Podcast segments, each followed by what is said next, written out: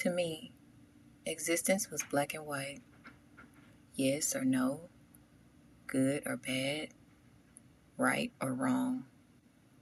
Took three decades for me to savor the rainbow.